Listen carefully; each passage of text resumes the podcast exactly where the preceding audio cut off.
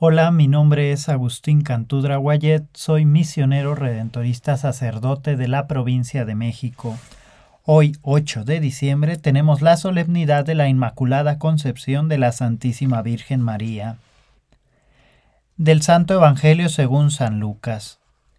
En aquel tiempo el ángel Gabriel fue enviado por Dios a una ciudad de Galilea llamada Nazaret, a una virgen desposada con un varón de la estirpe de David llamado José. La virgen se llamaba María. Entró el ángel a donde ella estaba y le dijo, Alégrate llena de gracia, el Señor está contigo. Al oír estas palabras ella se preocupó mucho y se preguntaba qué querría decir semejante saludo.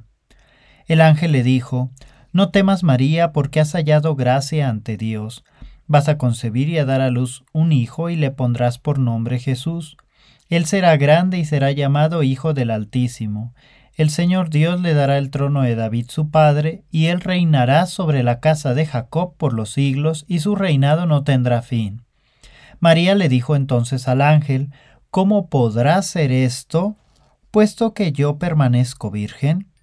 El ángel le contestó, el Espíritu Santo descenderá sobre ti y el poder del Altísimo te cubrirá con su sombra. Por eso el santo que va a nacer de ti será llamado Hijo de Dios.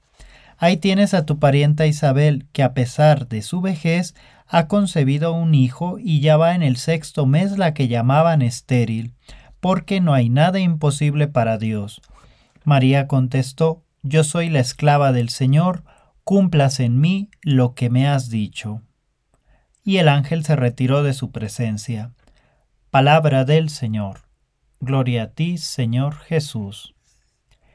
En el origen, en la creación, es posible ver cómo todo va surgiendo por gratuidad de la palabra pronunciada por Dios. Ahora bien, el drama se planta en la historia por medio de la caída en la tentación. Antes del pecado había una cercanía con Dios, una relación de amistad con los seres humanos, entre ellos mismos y la creación. Mas, habiendo optado por el pecado, el ser humano ahora se oculta a Dios, busca justificarse, siente miedo y vergüenza. Qué tristeza debió experimentar Dios viendo su creación amorosa ahora envuelta y destrozada por el mal optado. Ahora bien, en las sentencias pronunciadas por Dios debido al pecado original, se puede observar cómo el símbolo del mal es maldecido, pero la creación solamente es castigada. La misericordia divina se logra ver desde este momento y toda la creación, sin negar la herida que se ha provocado, queda suspirando por la relación divina que ha cortado.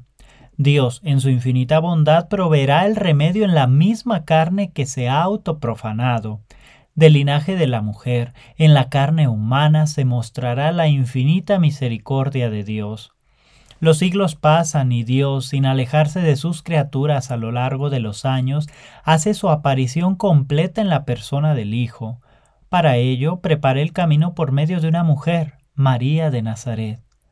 Hoy como iglesia celebramos el dogma de la Inmaculada Concepción, Dios, previendo su aparición carnal en la historia, designa, porque así lo quiso él, a una mujer de su pueblo escogido, del pueblo de Israel, y desde antes de su nacimiento la preserva de todo pecado, el misterio salvífico que se encuentra en la Inmaculada Concepción de María es en vista la encarnación de Dios, en María, al ser preservada del pecado original, se puede ver el amor con que Dios había creado a sus criaturas y a la par el destino hacia donde las quiere llevar por medio de su palabra encarnada.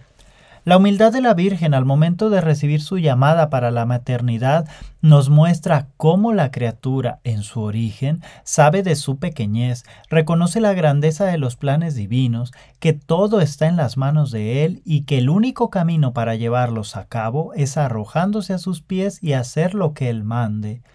La encarnación de Dios en este mundo es el plan de salvación más maravilloso y amoroso de un Dios que es todo amor y el instrumento para llevarlo a cabo es la Virgen María, que en el ejercicio de su libertad ha dicho que sí a dicho plan.